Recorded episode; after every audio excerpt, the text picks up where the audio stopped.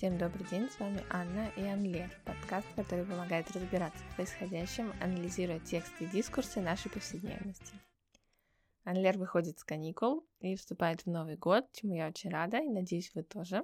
Учитывая, что это первый выпуск в новом году, я решила посвятить его тому, что мы оставили в 2020, но что анонсировала нам 2021, а именно новогодние поздравления глав различных государств. Признаюсь сразу, что автор идеи не я. С таким заданием я столкнулась однажды в мои магистрские годы, и, как вы видите, оно меня надолго вдохновило. Почему вообще об этом интересно говорить, особенно с языковой точки зрения? С одной стороны, новогодние поздравления политиков — это очень ритуальные речи. Даже там, где президент регулярно сменяется, они имеют примерно одну и ту же форму. А, да, мы всем знаем, что будут перечисления успехов страны, поздравления, благодарности тем, кто в новогоднюю ночь работает, и планы на будущий год. С другой стороны, эти поздравления связаны со всеми теми событиями, которые за год э, случились. В 2020 году событие было примерно одно, но от этого не менее интересно посмотреть, что говорят или не говорят в силу традиций, норм и идеологий главы разных государств в их обращениях. Я выбрала четыре обращения Путина, Трампа, Макрона и итальянского президента Маттареллы. Э, могу предположить, что вы хорошо знаете первых трех, а вот четвертого, возможно, не так хорошо, как остальных. Объясняется это, скорее всего, тем, что Италия парламентская республика, и на экранах телевизоров гораздо чаще появляется премьер-министр, э, чем президент. Чем мотивирован мой выбор э, этих четырех обращений и этих четырех политических лидеров? Самыми субъективными причинами, а именно тем, что тексты на этих четырех языках я могу понимать и анализировать, э, не прибегая к помощи перевода. Безусловно, главы не только этих стран говорят на одном из этих четырех языков, но тут вам придется согласиться с субъективным выбором автора. Первое, что бросается в глаза, когда прослушиваешь обращение лидеров в записи, это их длина. Выступление Макрона рекордсмен длится 15 минут, Маттареллы 13, Путина всего 6. Речь Трампа, которую я смогла найти, длится около 5 минут, но по записи очевидно, что она начинается не сначала. Почему тогда такая разница в длине речи российского президента и его европейских коллег? Связано это, возможно, да, это моя гипотеза, может быть, этому есть какие-то другие причины и объяснения, что в отличие от европейских привычек, в том числе телевизионных, российский Новый год, во всяком случае, создается такое впечатление, не наступает без президента. Его выступление воспринимается как обязательное условие того, что происходит смена одного года другим. В отличие от европейского телевидения, где можно прекрасно встретить Новый год, э, совершенно не вспомнив о том, что президент должен сказать некую речь. Лично я встречала этот Новый год под звуки какой-то развлекательной передачи, где в момент X начал звучать обратный отсчет 10, 9, 8, 7 и так далее. И Новый год э, наступил совершенно без того, что пришлось прослушать э, сначала поздравления президента. Правда, вопрос, наступает ли Новый год э, без того, что об этом объявят по телевизору, а, будь это президент или ведущий какого-то развлекательного шоу, это вопрос спорный, наверное, по всему миру. Во всяком случае, не исключено, что если европейские президенты позволяют себе 15-минутные выступления, то это в том числе потому, что они предполагают, что вся страна не обязана их слушать в один и тот же момент э, с бокалом шампанского в руках и в ожидании полночи. Фон, на котором предстают наши лидеры, тоже довольно сильно отличается, так же как их поза, одежда и все, что находится в поле зрения зрителя. Путин, Трамп и Маттарелла стоят, но Путин, как обычно, на улице и в верхней одежде, а Маттарелла и Трамп в помещении э, и, естественно, в одном костюме.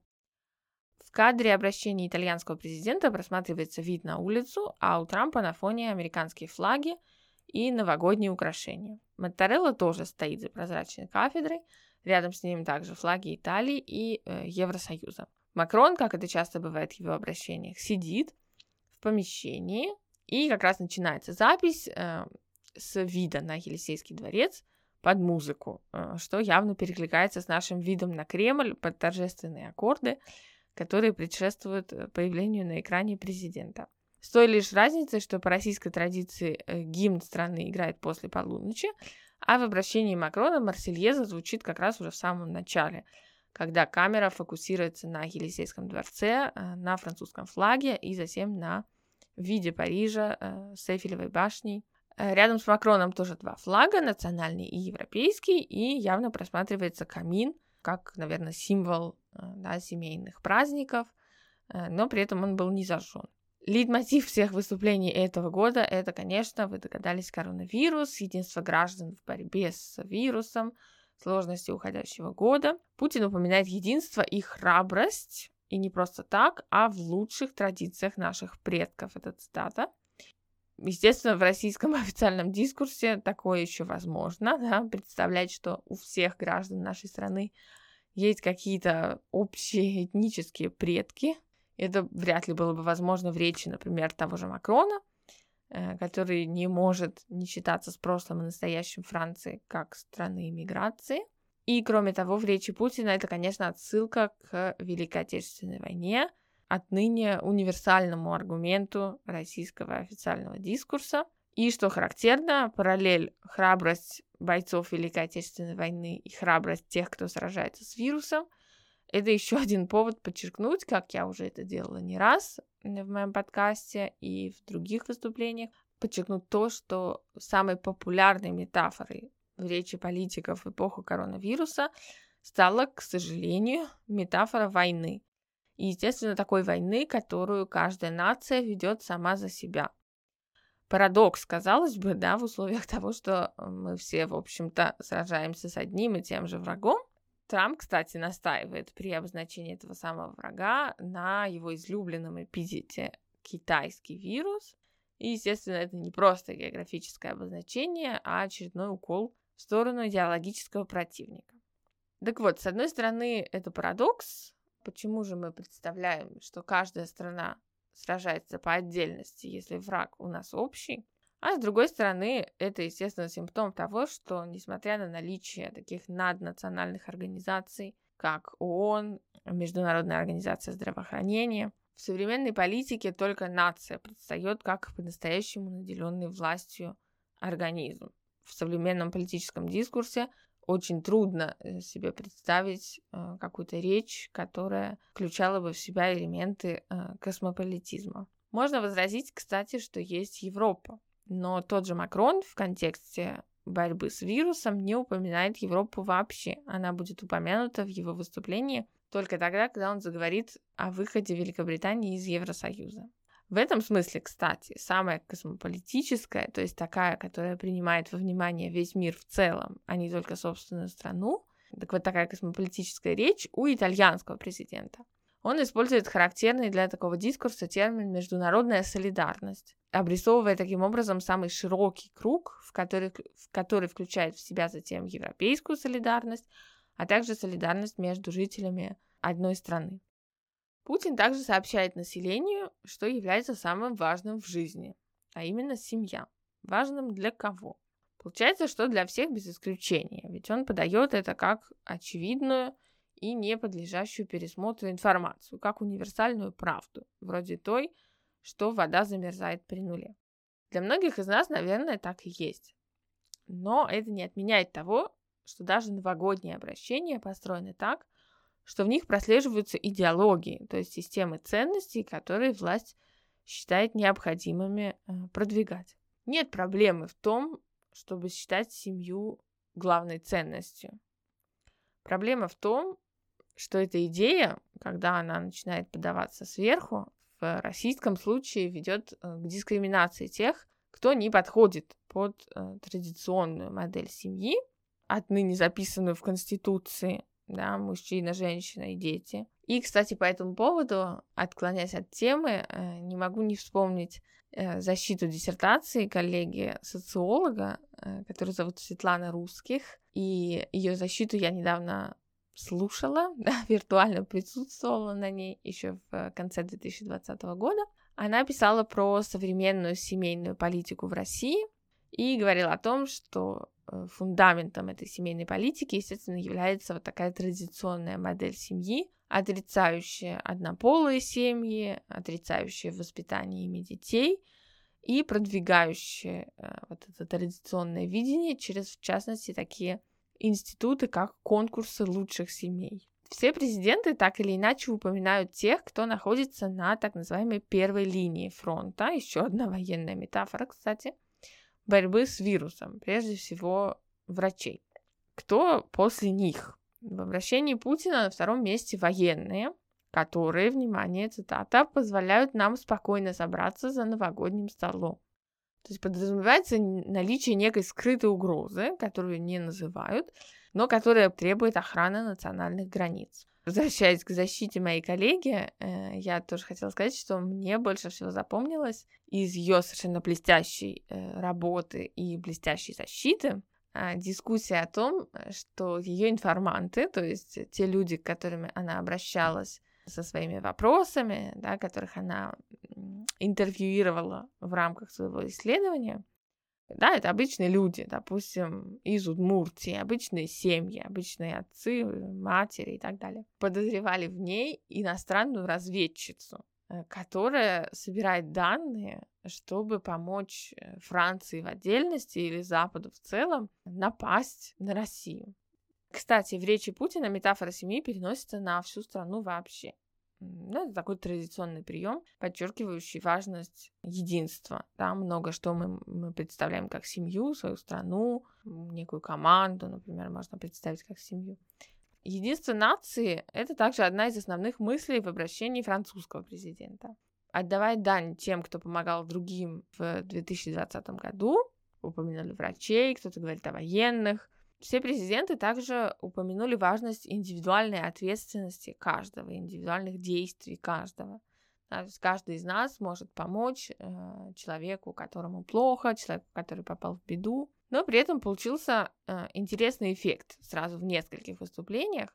Благодаря да, каждого из тех, кто помогал в этом году другим, наши лидеры не благодарят, по сути, никого потому что вот эти индивидуальные фигуры, да, эти люди, эти обычные люди, которые э, кому-то помогли, да, своему соседу, своему другу, своему родственнику, просто неизвестному человеку, они выглядят как некие анонимные фигуры, у которых нет лица, нет имени. Да, в речи Мотореллы это неизвестные люди, в речи Путина это те, кто помогал э, людям в рамках своего города, района, улицы, дома, и все они выглядят такими безликими. И вот на этом фоне выделяется риторический прием Макрона, который как раз и пытается дать этим людям имя, личность и историю, и вывести этих героев и героинь повседневности из анонимности.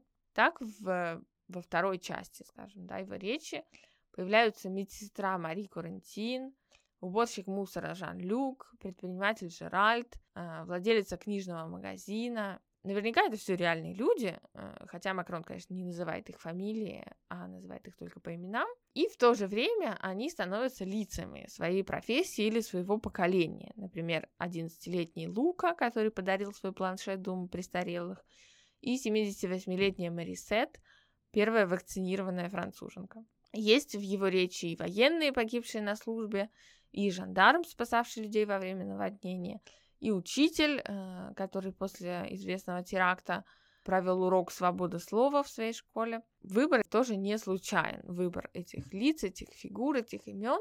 Чувствуется необходимость включить в этот список представителей разных профессий, разных поколений, жителей и метрополий, и заморских департаментов Франции – включить женщин и мужчин, включить тех, кто носит, включить тех, кто носит традиционно французское имя, и тех, чье имя напоминает о присутствии во Франции представителей арабских культур и их потомков. Это, конечно, бросается в глаза и, к сожалению, выглядит даже немножко искусственно. А, я говорю «к сожалению», потому что если бы уважение к различиям присутствовало во всех сферах жизни, то, наверное, впечатление от этого приема было бы совсем другое. Среди общих черт всех этих выступлений есть также утверждение о том, что вирус, нас подло атаковавший, неизвестный, непредвиденный. Об этом говорят и Путин, и Моторелла. И с аргументативной точки зрения это тоже интересно, потому что это способ самозащиты, естественно. Мы так пострадали, наша страна так пострадала, потому что мы не могли предсказать, что с нами будет, потому что мы столкнулись с неизвестным. После мысли о том, что катастрофа была неизбежна, идет следующая мысль. В зависимости от контекста она подчеркивает, что несмотря на это, страна хорошо справилась с кризисом. Об этом говорит Макрон, например, подчеркивая, что Франция предложила одно из лучших решений, чтобы спасти ситуацию и помочь своему населению. Итальянский президент, наоборот, подчеркивает, что Италии больше всех досталось. И это, конечно, тоже контраргумент против тех, кто мог бы в этот момент критиковать э, действия властей в кризисные моменты. Речь Трампа тоже изобилует прилагательными в превосходной степени, ну, мы знаем, что это его личный стиль. Естественно, все они относятся к США, величайшая в мире экономика страны, самая быстро развивающаяся страна, несмотря на все кризисы мира, и просто величайшая нация из всех. Достижения страны нанизываются как бусины, и в этих бусах, естественно, очень мало находится места тем, кто пострадал в кризис, кто потерял работу, у кого нет средств платить за лечение при отсутствии медицинской страховки. И вот среди этих достижений это, естественно, традиционно для его речи усиление границ для защиты американских трудящихся от мигрантов. Да, ну, наверное, это достижение для того, кто считает, что его страна лучшая из всех когда-либо существовавших на Земле – мне всегда было интересно поговорить с человеком, который голосует за Трампа. Но пока, к сожалению, я таких лично не встречала. То есть, безусловно, вы знаете, что их очень много. Но вот так произошло со мной, что пока мне не довелось э, познакомиться с одним из них. Но вот недавно мы увидели этих людей вблизи, так скажем, когда они штурмовали американский парламент. И вот, по-моему, все эти персонажи с рожками, самый запомнившийся, он э, носил некий такой костюм какого-то дикого зверя или не знаю еще кого, э, с очень выдающимися рогами. Вот они и заслужили такую риторику из уст президента.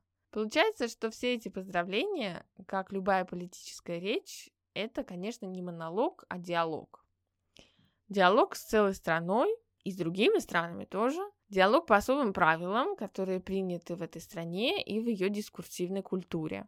В этом диалоге, как и в любом другом, который ведет политик, политический лидер, нужно соблюдать его идеологическую линию, нужно отвечать тем, кто по ту сторону экрана, возможно, возражает на приводимые аргументы. И более того, нужно уметь предвосхищать эти аргументы и отвечать на них до того, как они были выдвинуты. То есть новогодние поздравления глав государств – это, с одной стороны, ритуал, в котором проявляются характерные черты официального дискурса той или иной страны, что можно, что нельзя говорить, что должно, а что не должно быть сказано в таком случае. А с другой стороны, это, естественно, часть борьбы за избирателей, которая, пока политик на посту, э, не прекращается ни на минуту, даже по случаю Нового года. Я благодарю вас за то, что вы прослушали первый эпизод моего подкаста в 2001 году. Приглашаю вас подписаться на мой подкаст на той платформе, где вы обычно слушаете музыку и другие подкасты, и не пропускать следующие эпизоды, а также подписываться на мой инстаграм. Ссылку на него я оставлю внизу. Пока!